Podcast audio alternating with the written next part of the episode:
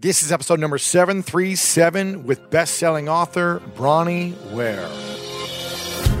Welcome to the School of Greatness. My name is Lewis Howes, former pro athlete turned lifestyle entrepreneur, and each week we bring you an inspiring person or message to help you discover how to unlock your inner greatness. Thanks for spending some time with me today. Now let the class begin.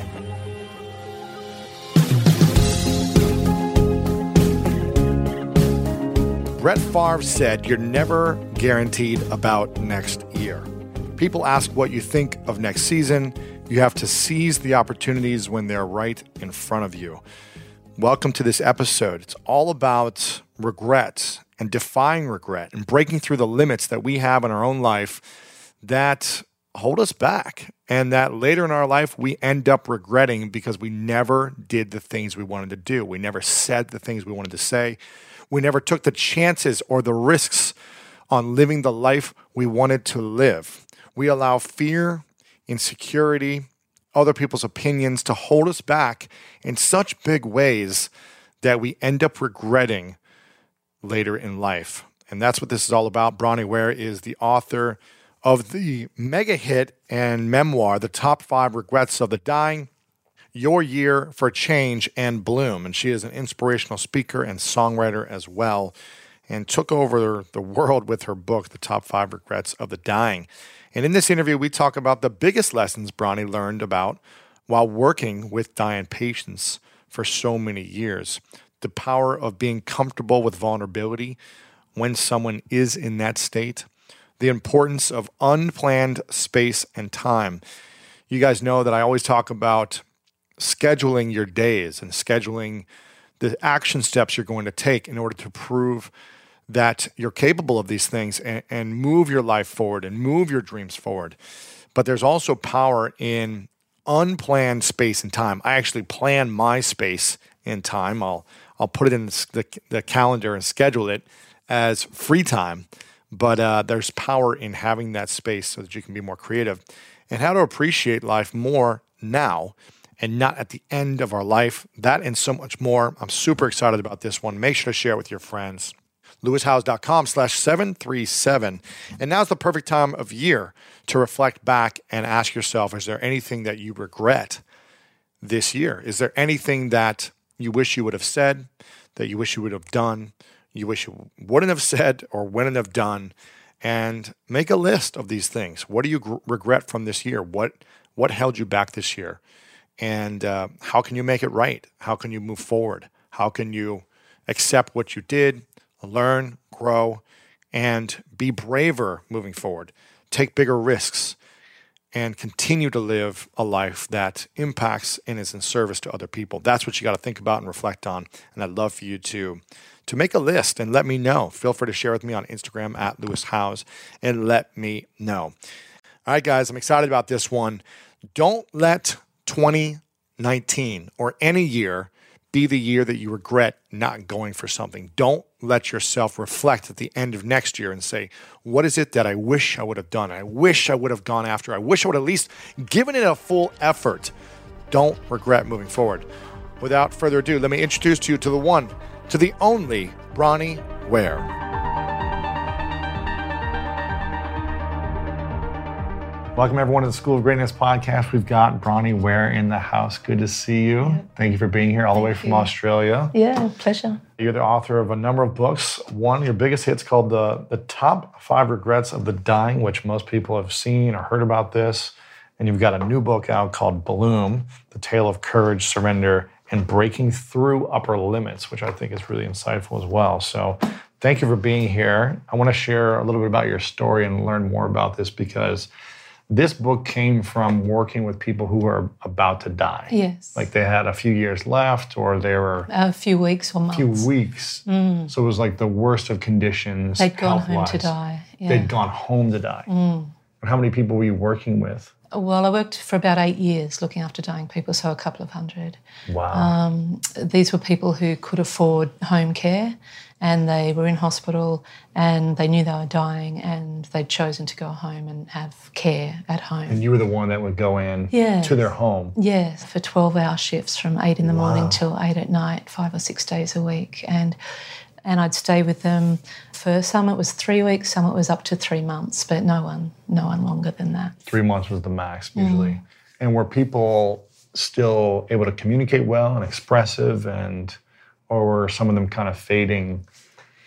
Um, when I first met most of them, they could still communicate well, but it, they certainly faded Yeah. over time. And because of that, they their energy levels became so low that they didn't waste time on small talk. There's like, here it is.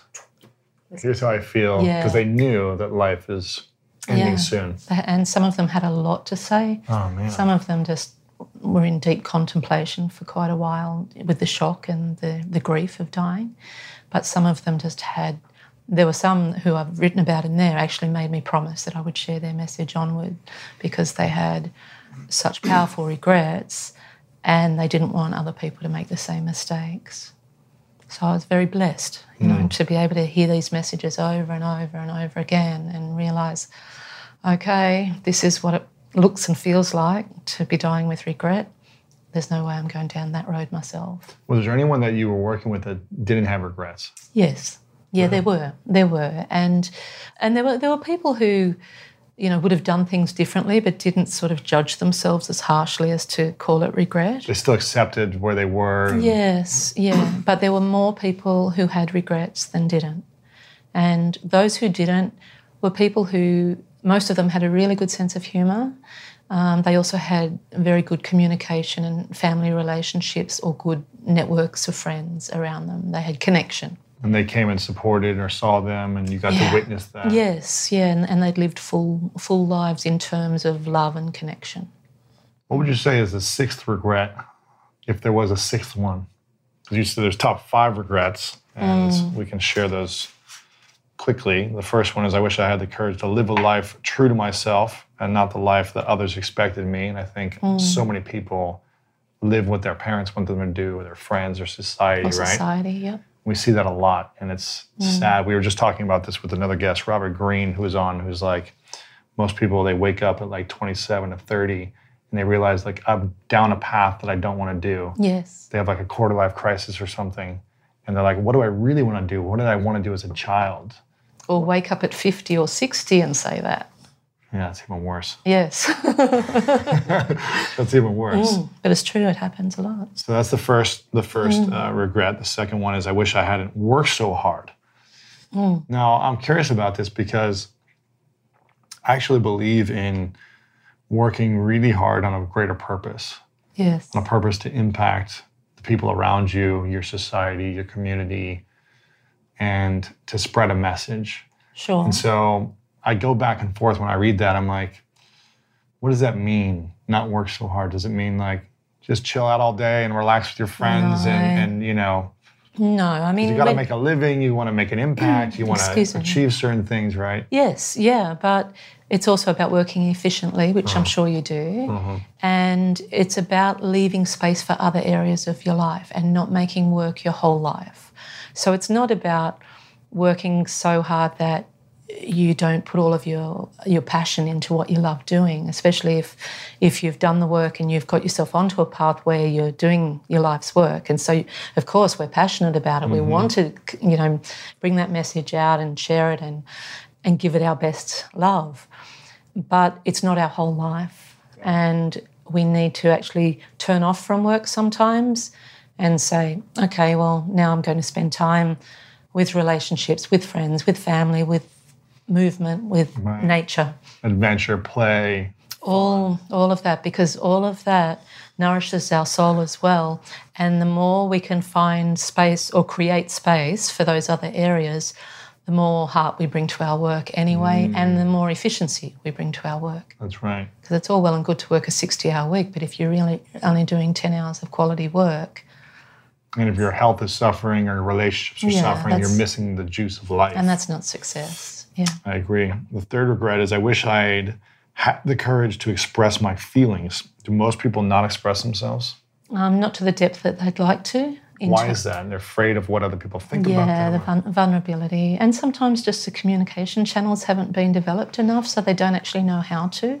It's not so much that they they don't want to. There, certainly, there are a couple of patients in there who really wanted to, but just didn't know how to start the ball rolling, hmm. even with their families. And you know, a gentleman in his nineties died feeling like his family didn't even know him wow. and he wanted to, but he just couldn't start the ball rolling to open up to that level of vulnerability.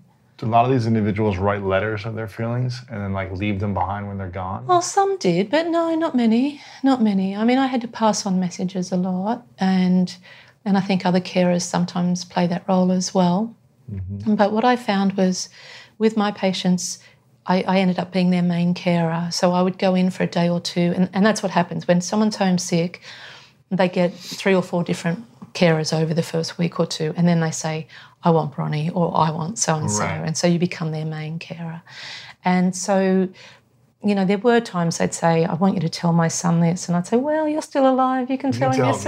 yeah, Come right. on, you can do it. And or I would facilitate, uh, you know, a start of a conversation sometimes and then silently leave the room. Ah. Sneak out. Yeah, yeah. That's good. Okay.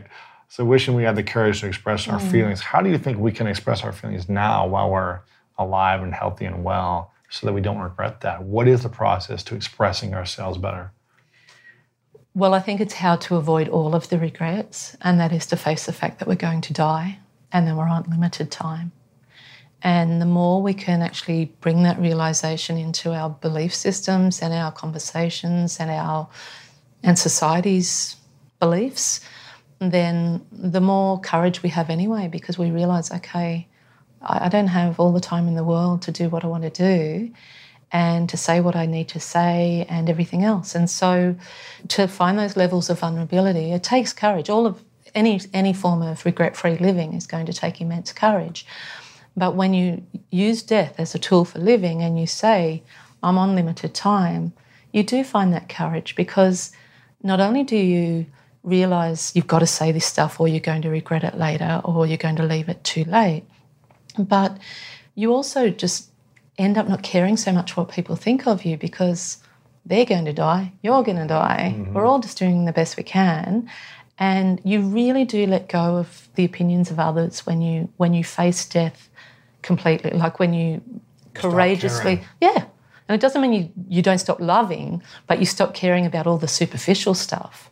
And so you do learn to be more courageous because you realize, okay, this may or may not be received how, if, if you're expressing some really deep vulnerability, it may or may not be received how you'd love it to be received, but it's better than not saying it. It's better than dying with the mm-hmm. regret of having Right. kept it Not inside. sharing, yeah. The fourth one is I wish I'd stayed in touch with my friends. Mm. People miss lose out of touch with their friends a lot, you think? Well, this is this was before social media. Yeah. And now you can like check in and Yeah, yeah, and even you know checking in through social media and letting people know that you're there is fantastic, but it's never going to. still make- superficial it's uh, yeah, at a level, right? Yeah. It's not the same as having a face-to-face conversation or a good laugh with your old friends, or Mm-hmm. even a phone call's better than than a social media thing or a text. right. Um, but yeah, it was it was a deep regret because friends become your family in so many ways, and they hold a lot of memories for you as well. A lot of the fun memories that you may not necessarily have shared with your family. I mean, some Right. some families are entwined and their brothers and sisters are their best mates, but most of us have choose our own family of mm-hmm. friends.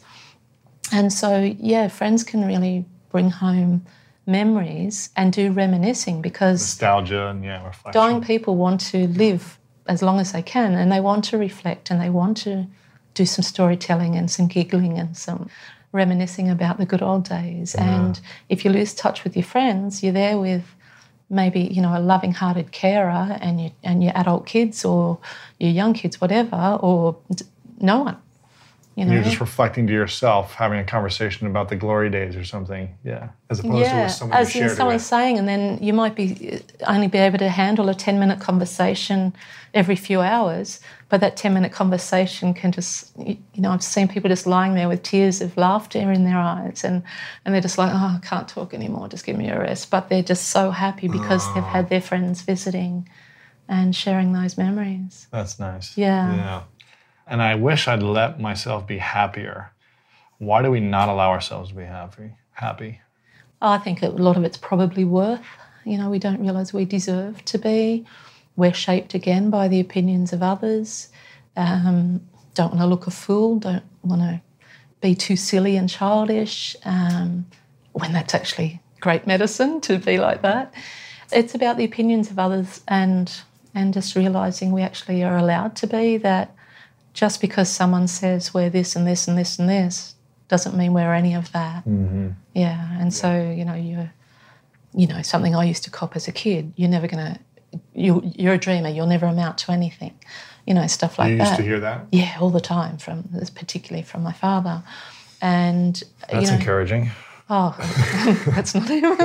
that's like one Yeah, percent. right. That's okay though. That's okay. We healed as best Yeah, we could. that's good. But I did take that on for a long time because whenever I'd have these dreams, I'd think, well, I'm never going to amount to anything. And I was a singer songwriter. I started playing when I was 35, wrote my first song. And I'd be up on the stage and I'd be playing, and I just, that's all I'd hear in my head. You know, you're a dreamer, this is never going to amount to anything. And I'd just shake and just dream of walking off the stage. And then eventually I, you know, did my own healing and realized, well, that's his stuff. That's his regrets. And it's really got nothing to do with me. And if I'm not going to dream, I'm not going to ever get anywhere. You've got to be a dreamer. Yeah. You have to dare to dream. And it's only the dreamers that, that really make huge, significant, beautiful change in the world that shake shake up things. That's it. Mm. That's it. And if there was an additional regret, what would it be? Like another top regret, like a sixth one, or the, the missing regret, Yeah. or maybe something you've seen over the last six years. it's about kindness. Like, don't underestimate the power of kindness to ourselves and to each other, because there was a lot of self-loathing eh, with with the dying people, and you see it in Beating living themselves people. up Yeah, constantly. yeah, and regret is is a, just a very harsh judgment of ourselves. I've learned to look back on what I could call regrets and see them now with compassion and think, okay, well, that's who I was back then. I'm going to love that broken person from who I am now. I'm not going to judge her with regret. I'm going to love her and think, you did the best as who you were then. So I would say the, the sixth regret would possibly be not learning the power of kindness. Mm. Because to yourself and others. yeah, and to ourselves and to others because we can't only give it to others. It's really has to, the, the mm-hmm. hardest bit is, you know, the hardest bit is not even giving it to ourselves, it's receiving it from ourselves. Ooh, that's true. You know, we can say, I love you as much as you need to in the mirror to yourself or, or believe it, but to actually stop and think, okay, I'm actually going to receive this kindness and this love, that's a whole different kettle of fish. Wow. Most of us do a bad job of receiving in general, receiving compliments, acknowledgement, love. Yes. We seem to like push it back on people Yeah. or reject it and say, ah, it wasn't that big a deal, you know, when someone compliments us. What are we doing when we reject that love or kindness from others or from ourselves? What are we saying? Well, we're denying the pleasure of giving. You know, we're, we're From someone else, Yes, yeah. we're, we're denying them the pleasure. We're disregarding the love and the quality of words and intention that they're giving us. So that in itself is creating a wall and not actually leaving an open flow to say, okay, thank you, good on you. You know, I'll take that. And when we're doing it to ourselves and not receiving our own love ourselves, well, we're just keeping ourselves small and undeserving when we're, we're a part of God, we're, we're a part of divinity and the grandness of infinite unconditional love. So Yeah. we're, we're disconnecting from that. Wow. So be willing to receive. How does someone learn how to do that when they've conditioned themselves to never receive their whole mm. life? Well, like anything, you get better with practice, Yeah. step by step, and even practicing in front of a mirror initially if, if you can't do it in other ways. Just stand there, and I can guarantee if you've never done it before, you'll cry your eyes out. You know, if mm. you're standing in front of a mirror and giving yourself love and then trying to receive it, you know, you'll have a good cry. Your heart will crack mm-hmm. open. Yeah, exactly. You know, Yeah. and if you're willing to do it, if you're you- you gotta be willing. willing. yes, How long were you working with patients who were dying? about eight years. Eight years. Yeah. And then after those eight years, you decided you wanted to have your own child. Is that right? In between that and, and my, my daughter, I set up a songwriting program in a women's jail.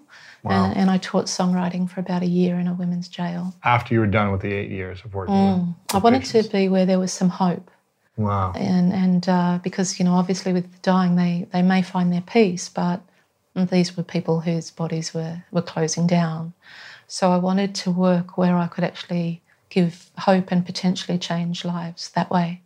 How long did you do that for? Not quite a year. Yeah, I, I uh, through one of my patients, I, I got some funding through one of my patients, a friend of one of my patients.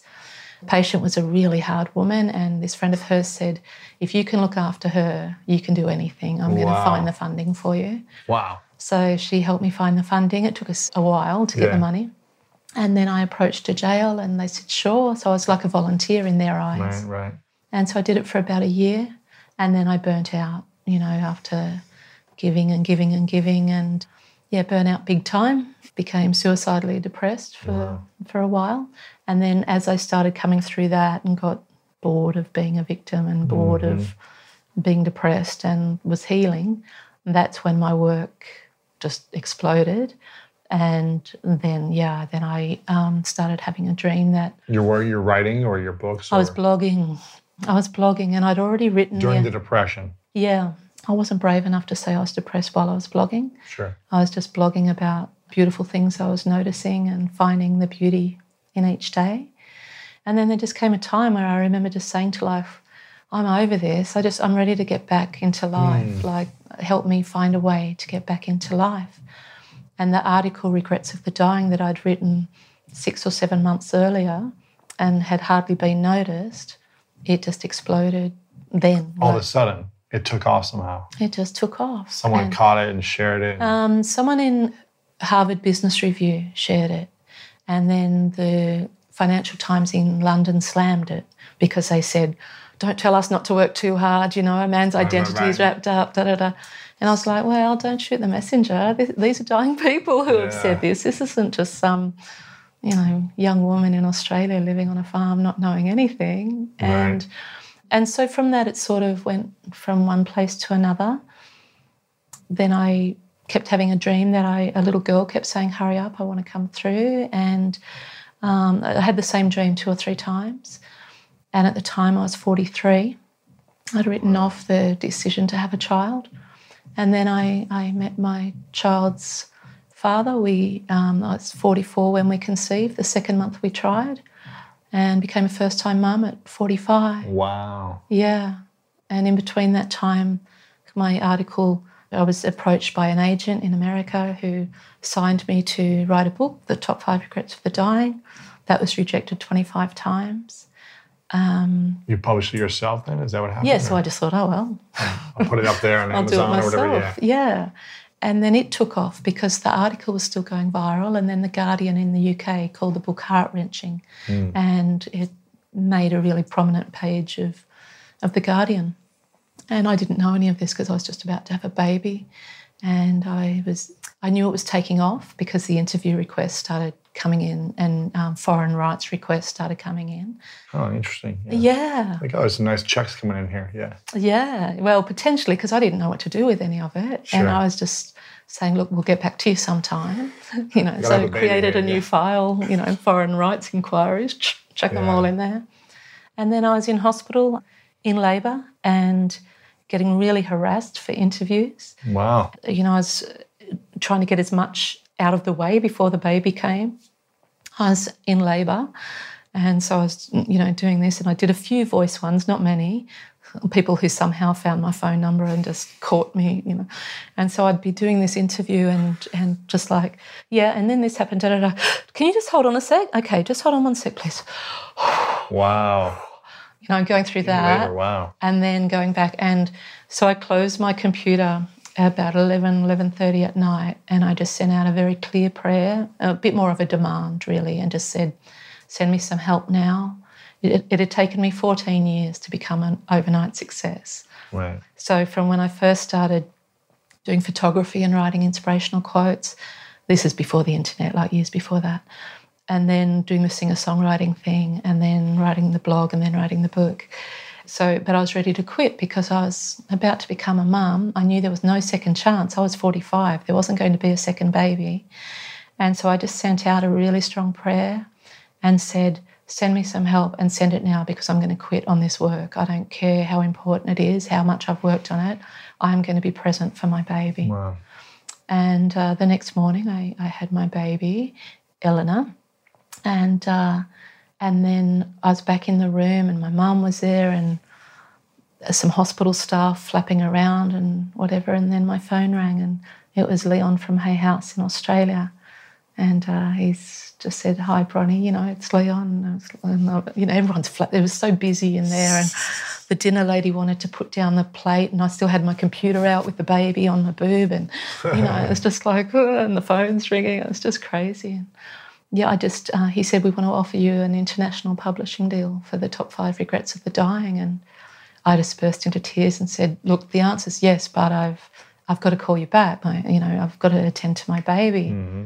And he said, oh, how old's your baby? I said, I just had her. Oh my gosh. yeah, yeah. So I rang him later that day. So within, you know, within 12 hours of my baby being born, I birthed a, a book. A book wow. as such and left the hospital with a publishing contract and um, and a beautiful little girl. And because I had all those inquiries from the foreign rights thing, I just sent all of those straight away to Hay House. Mm-hmm. And my book is the fastest foreign rights seller in Hay House history. Wow. Yeah. How many different? Uh, uh, 29 languages. 29 languages. With a film in the pipeline. Wow. Yeah. So, you know, just from a, from a blog and a book rejection, you don't know. You've got to don't keep know. going. You've got to keep going. Yeah. Wow. Mm-hmm. And then this new book mm-hmm. just came out recently. It's called yeah. Bloom. Yes. What's the um, the premise behind why you wanted to do this new book? Mm. And what's the lessons you've learned from Sure. These. Well, they're both memoirs, and I certainly didn't intend to write a second memoir. I had to share a lot in Five Regrets that I didn't really want to, but yeah. did. But the book just came through me. Um, my dad had just died, and I took a few months off from work, not because I was devastated. Dad and I had healed really well, and I felt really very grateful for our relationship ending the way it did mm-hmm. because there were no regrets, but because I just gave myself a few months off as an excuse. This book just went warm and came through. Wow. And so, just after my daughter was born, I basically had three things happen together a, a, baby, a book deal, and then I was diagnosed with rheumatoid arthritis immediately following her birth. And right afterwards. Yeah, like within within a month. How did that happen? What do you think? Well, there were signs of it beforehand. Well, I, I guess life just wanted me to get to know myself even better and, mm. and truly heal. And so it is common for women in their 40s after they have a baby. And I used to get aches and pains whenever I'd go back to my hometown. So I know there were there was some sort of pain, residual pain there. But you hadn't healed yet. Yes. Interesting. Yeah. Yeah so I just had to um, go into a journey of, of surrendering, and things hadn't worked out with my daughter's biological father. So I was actually a solo mum almost immediately, well, from when I birthed her. And um, I left the relationship when I was pregnant. And um, so, yeah, I was a, a single mum, 45, couldn't even get up and down off a chair some days on my own. Wow. And yeah, so I learned a lot about surrender and trust self love, self care, space, especially space. That's probably been uh, been my greatest gift. Is what do you mean by space? Understanding the importance of leaving space and unplanned time. So not not just being busy all the time. Yeah, and mm. allowing yourself to actually have have space. Not just like okay, I'm going to stay home and watch a movie you know, I'm going to allocate an hour and a half to watch this movie. That's important too. But to actually have time with no plans, just to say, I'm going to create some space now. I'm just going to have a day or two off from life. And I mean, I don't have a day or two off from life. I have a child and Right, we've right. got to eat and everything else. Now with work. But with no plans and Yeah. just see where things go. And it's through that stillness and that space that so often the answers that we're looking for just come through and give you shortcuts to what you're trying to do. And instead of trying to control every step of the way and have to know what every single step is, you know, we've got our goals and our plans, but but to have by creating space, I've found that I often jump two or three steps of what I thought I had to do because within that space, either an insight has come or I've ended up in a random conversation with someone and they've given me an answer I needed, or they know someone who knows someone who knows someone. Yeah, just space and just how healing it is for So for joy, just and just to just to allow yourself to, you know, be. I was going to say be a dag, like in Australia, and it's, it's like an unaffectionate word for uncool, silly ah, sort of thing, Sure, you know. sure. So to just hang out and just not have an Enjoy agenda, life. yeah, Yeah, just be. be. present, Be. absolutely, Lewis. So you had this autoimmune disease right after your daughter was born, mm. And it's caused a lot of pain. Have you, how have you handled that over the last six years now, Hmm. since it's started more and more? Well, it's been a love and hate relationship. what do you love and hate about it? Well, I hate that I can't currently play the guitar because my fingers don't bend the way they used to. That's my greatest grief is that my music has been taken from me. But I don't lose hope on that either. And what I love is it's taught me how to be kind to myself and not have that I it's life's not a penance. We don't have to just keep doing it tough and doing it tough and doing it tough and to prove ourselves or to even be worthy of what comes our way. It's all well and good to say, oh, they deserve it. They worked hard. You know, they they worked their butt off for 20 years. Well, that's that's fine. They do deserve it. That, that's fine. But they also may have missed a lot of life in the meantime. So being ill has taught me that as long as you're doing the inner work and you're courageously being as vulnerable as you can and honoring your heart and being the best person you can as who you are called to be, not as who society thinks you should be, and that's letting go of all expectations, then that's enough. That's enough. And life life will support that. Yeah. Hmm. Wow. What's the greatest lesson your daughters tell you? Joy. Joy. Just, well, joy and worth because children just love you so unconditionally. And, and to actually allow yourself to receive that and realize, like, why? Why would someone love me this much? Mm-hmm. Like, doesn't she really know that I've got this fault or this fault or this fault, whatever? But they don't. They just they're they're just so giving and and forgiving and but joy because she is she's full of joy. She's a very strong personality. She's i'm deeply introverted. She's deeply mm. extroverted. Mm-hmm.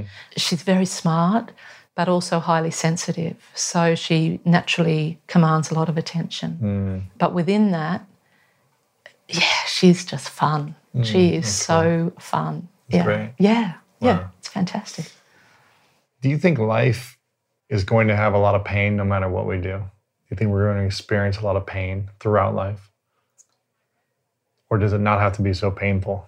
You know, it's a great question. I'd like to say it doesn't have to be so painful, and I do believe that it doesn't have to be so painful. I do believe that. But to bring ourselves to a point where we can allow ourselves for it not to be painful is painful. How so? Well, we have to give up all our resistance. We have to give up all our conditioning. We hmm. have to find the courage to really honour who we are and be ourselves. And that is where the pain comes in. It's not because life necessarily wants to force us to suffer, it's because we've just got so much resistance to who and fear of who we could actually hmm. be. Change and it evolving. And our potential as well to actually shine and, and be as radiant and amazing as we're capable of being. You talk about breaking through upper limits and bloom. Mm. What are we afraid of breaking through most? Well, I think it's about learning to allow in more increased happiness. Mm. It's and and Because that's one of the big regrets is we don't allow ourselves to be happy. yes, yeah, and and there will be contrast. I mean, there there will be pain because we Yeah. we can't grow and realize our blessings if we don't have the contrast, and the contrast gives us a mirror of of what Mm-hmm. What we to do. be grateful for. yeah. Yes, yeah. But just as when life gets the hardest it's ever become for you, and you think, I cannot take any more pain, I'm at the bottom here, this is it, I cannot take any more pain. It's the same at the top. We get up to a certain point and we don't know how to allow in more joy or more mm. happiness. And so it's a process, a layer by layer process to chip away at those upper limits and say, actually, I'm allowed to be this happy. It doesn't matter how I'm perceived if I'm walking down the street skipping with my six year old goofy, or, yeah, yeah, goof, that's a good word, goofy. It doesn't matter how people see me because more often than not, people laughing, you know, there's some level of other observers are sort of wishing they could do that mm. themselves. Yeah. Yeah. But that doesn't matter anyway because you don't care because you're just Yeah. being goofy and And they're going to die. I'm going to die. So let's just enjoy our lives. I know, and we're all so beautiful and broken and fragile and amazing and brilliant. We've got all of that within us, but it takes a lot of courage to actually let it through. Hmm. Who were the most courageous people that you worked with during this eight year time? Hmm.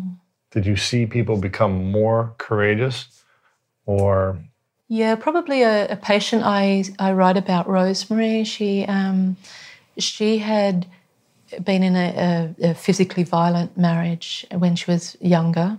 She's from a different generation entirely, so she stayed within that for the sake of the family. And then eventually she divorced, and it was a scandal, complete scandal to her family.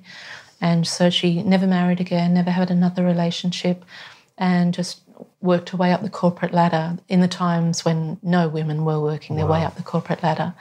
And she did she didn't realize that she deserved happiness and she, she was an ogre to work with to start with she was shocking and um, really bossy like like mean? rude? mean cruel personal yeah really uh, uh, uh, not at all pleasant but she evolved over a few months and i think she's probably the most courageous because she didn't realize that she could actually be happy and that she was allowed to be happy and she had such a dry sense of humor but I didn't even see that for the first month or so. And then it started coming out, and then there would be little giggles. And this is a woman who told me to stop humming because I'm too happy. Oh my gosh. Yeah, I was just humming a song one day and stop that. You're always so happy. Why are you why are you like that? Yeah. yeah. And by the end of it she was ridiculous and goofy and wonderful. Humming with you. Mm. Yeah. Yeah. Yeah. that's so I would say she's probably the most courageous because she dared to give it a go. Mm. Yeah. It seems like some of these individuals get to a place of acceptance and they find inner peace at the end of their life. Some of them do, some of them don't. Yes. How do you think we can find inner peace now if we're not dying so soon? Again face the fact that we're going to die. Honestly, it, it changes everything. If, if we as a society and as individuals could speak more about death and realize that we are going to die, then we just, it, it just changes everything in terms of how sacred our time is. And so it gives you courage. It just, well, it has, it has for me, where I just think, I'm going to die one day. I'm not going to live with the pain of regret. I don't have all the time in the world. I'm in my 50s now, but I could, you know, my taxi driver on the way here, his, his wife died a year ago. She felt sick at eight o'clock at night. She was 43. She was dead at 10 o'clock at night from a heart attack and left himself and two teenage mm. children. So, you know, I'm in my 50s. I can sort of think, oh, great, three of my grandparents lived till their 90s. I've got another 40 years, I'll be right, you know. But that's not the way it works. It could be any day. It can be today. You know, you could be the last lovely face I see. you know, we don't Hopefully, know. you wouldn't regret that. Yeah.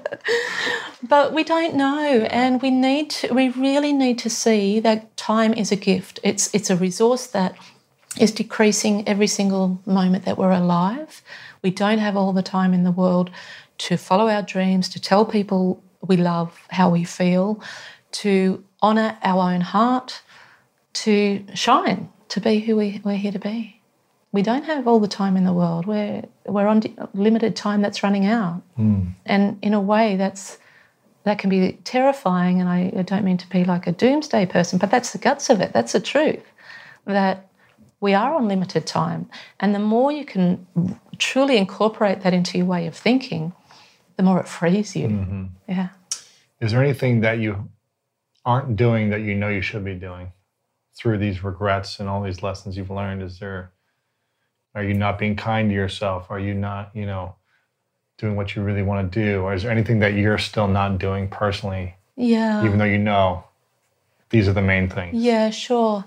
I think as a parent, that's my biggest lesson in self kindness now because at the end of each day, I can think of things every single day that I wish I had have done better. you did wrong. Yeah. Like, I'm a bad parent. I did this wrong. I think every parent feels that way, right? Like, God, am I screwing up my child? Right. You know, all that sort of thing. And and then I stop and listen to her speaking to her friends and saying, "Oh, it's okay. It's just the way it is. You've got to be kind." You know, and and I hear my words coming out in a six-year-old conversation, and I think, actually, Mama, you're doing a really good job. wow, that's cool. And so for me, that's probably one of my biggest lessons to forgive myself on a daily basis and understand that mistakes are a part of life. And I teach this to my daughter all the time. Um, It's human to make mistakes, and it's only through mistakes that we learn. That's it. Yeah. You don't learn from all the successes. No, you you- learn from the mistakes, the losses, whatever it may be. Yeah. And other people may tell you stuff, but you'll remember more from your own mistakes. Mm-hmm. Who do you think now is the most important people for you to listen to to get wisdom? Mm, it's not a person, it's nature. Mm. Yeah, I find that nature is my biggest teacher and my daughter or any child. She's a force of nature. She is a force. Hey, well done. she is a force of nature. Absolutely. Holy dooly. what Um, does nature teach you when you listen to it? Well, it just shows me to let go that things like you sit by a creek and you see that the water's going to get stuck in some parts, it's going to flow in other parts. And it just teaches you about everything about life. You see a leaf falling, okay, it's it's falling but it's twirling, it doesn't know where it lands, but it's not resisting, or the wind blowing a breeze on your face, it's like, okay, there's gentleness or there's it might be a gentle breeze or a gale force wind, and mm. life is like that. I think more than anything, it teaches me surrender and trust, just to know that it's actually all unfolding perfectly if I don't become that boulder that stands in the way of it. Mm-hmm. And if I just get out of my own way. Yeah. Yeah. Allowing it, not resisting Yes. Yeah. to what's happening in life. Yes. There's a song um, that I that I wrote on my second album, and, and there's a line in it that says, "What you want wants you too, but get out of your own way and let it come through." You know, and I think that that is probably what nature teaches me again and again that I've been trying too hard, and that there's a natural flow for things, and it knows perfectly how to unfold. I've, I've got to do my bits to support it, but then I've got to get out of the way. Let it flow. I Mm. like that. Huh. How has your relationship with vulnerability changed over the years? Oh, we've become friends. Yeah. You've embraced it? Yes. I actually find it as um well, it's very freeing, but more than anything it's it's a gift to incorporate it into your being. So the more you practice it again, you get better with practice. yeah. So the more vulnerable I've learnt to be through even through writing my books to strangers, not knowing how they're going to be perceived at all, or which is much harder, being vulnerable to people that you care about and you love. That's that's harder than writing a book to strangers, I Sure. think. You just get better with practice. And so for me, it's a part of who I am now. And it's fine to be vulnerable. It's fine to be broken. It's fine to not be perfect because we're all the same. And if some of us don't dare to give that example, how are those without the courage going to find the courage to do so? That's true. And so, You've got to lead with vulnerability. yes, yes. Um, and what do you do now when you feel overwhelmed? Well, I'm, I'm a meditator, so I, I meditate. That's almost always my first go to. I ride a push bike a lot, and it's only through being sick with rheumatoid arthritis that I ended up on a push bike because I couldn't do the long distance walking that I used to do. Mm-hmm. And now I love riding my bike. That's and cool. so if I'm overwhelmed more than anything, I'd probably just go for a ride on my bike. It's good. Yeah. Let the stress out, let the worry Yeah, out. get some movement in, get, and and most of the rides I do are beside rivers and Ooh. creeks and stuff. So it's very beautiful. Nature and movement, Yes, two powerful things. can't go wrong. This is a question I ask for everyone at the end called the three truths. Okay. So imagine it is your last day, mm-hmm. and you, in the future sometime, you get to choose the day and you leave this earth when you want to. Yeah, right. And you've achieved everything you want. You've seen your daughter grow up in the way you want to Yeah. see, and everything's happened the way that it's supposed to. Okay. So you're ready to go. You're ready to go. You're not regretting anything. Okay. You've, you've lived you've lived your work like some of us struggle doing sometimes, Yes. right? You've written many other books. You've done everything you want to do. Mm-hmm. Everything you want to do has happened. But for whatever reason, you've got to take all of your work with you. Mm. So no one has access anymore to the work. You've taken it with you. But you got to write down three final truths, the lessons that you know to be true about life that you would share with everyone. And this is all they would have access to. That legacy, just three things. three truths. Yes. And they wouldn't have this anymore or anything else, your music, it would go with you. Mm. But this is what they would have. Okay. It would stay forever. Okay. What would you say are your three truths? I'd say if you've done your best, then there's no reason for regret because that's that's all you can do. Mm-hmm. I'd say that if you're lost, go and hang out in nature. If you're hanging out in nature and you're still lost, double the time mm. that you're spending in nature. Mm-hmm. And I would say that courage is always rewarded. Um, hmm. It's not usually rewarded in the way that we expect or might try and dictate, but in my experience, courage is always rewarded. Wow. I don't think I've heard those three. Those are good. I like those. I like those. It's a great truth. Okay.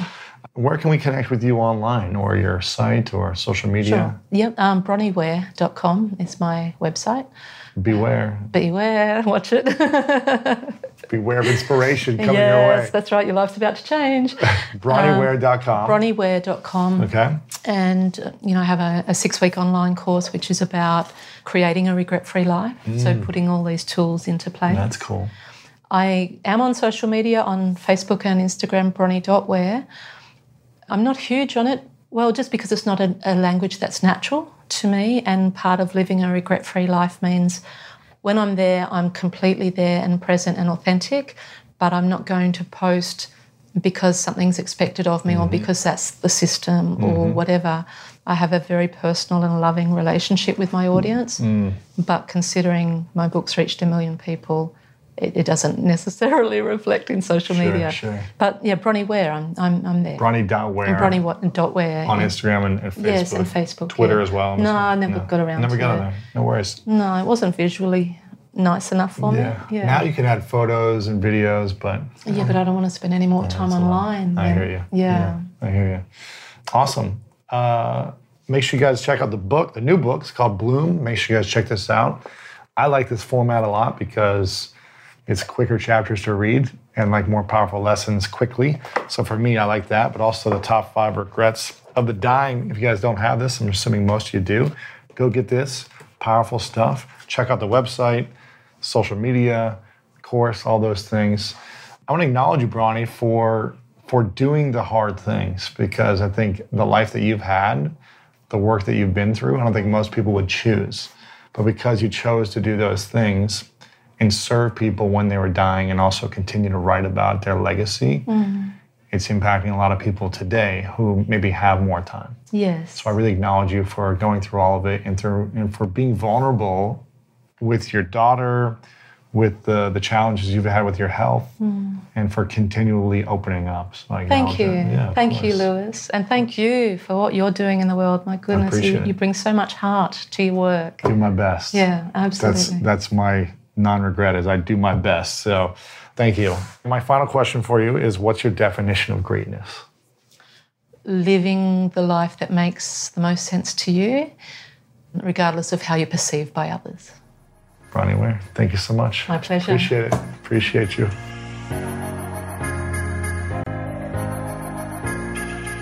There you have it, my friends. Powerful interview and insights with Bronnie Ware. Make sure to share this with your friends. lewishowes.com slash 737. As we get closer to the end of the year, my next interview and episode, full length episode, will be me interviewing myself, doing a solo round, talking about the greatest lessons for me of 2018, the greatest lessons of the year for me, the biggest regrets that I have, the things I'm going to be looking forward to for, for next year. And uh, I want to share it all with you. I want to share what I've learned, what's working well, what's not working well, business, life, health, relationships, all that good stuff. So stay tuned for that episode. If this is your first time here, make sure to subscribe. Every Monday, Wednesday, Friday, we come out with the most powerful interviews and insights to help you unlock your inner greatness. Brett Favre said, You're never guaranteed about next year. People ask about what you think of next season. You have to seize the opportunities when they're right in front of you. You're at a season of your life right now. You're about to start a new season. You're about to go into your life with full energy and full impact. Life is a contact sport, my friends, and you've got to be seizing every single moment that you have. Yes, you're going to make mistakes. Not every action you take is going to work in your favor, but it will end up working in your favor when you reflect on it, when you learn, when you grow, and when you continue to move forward in the pursuit of your dreams. I love you so very much, and you know what time it is. It's time to go out there and do something great.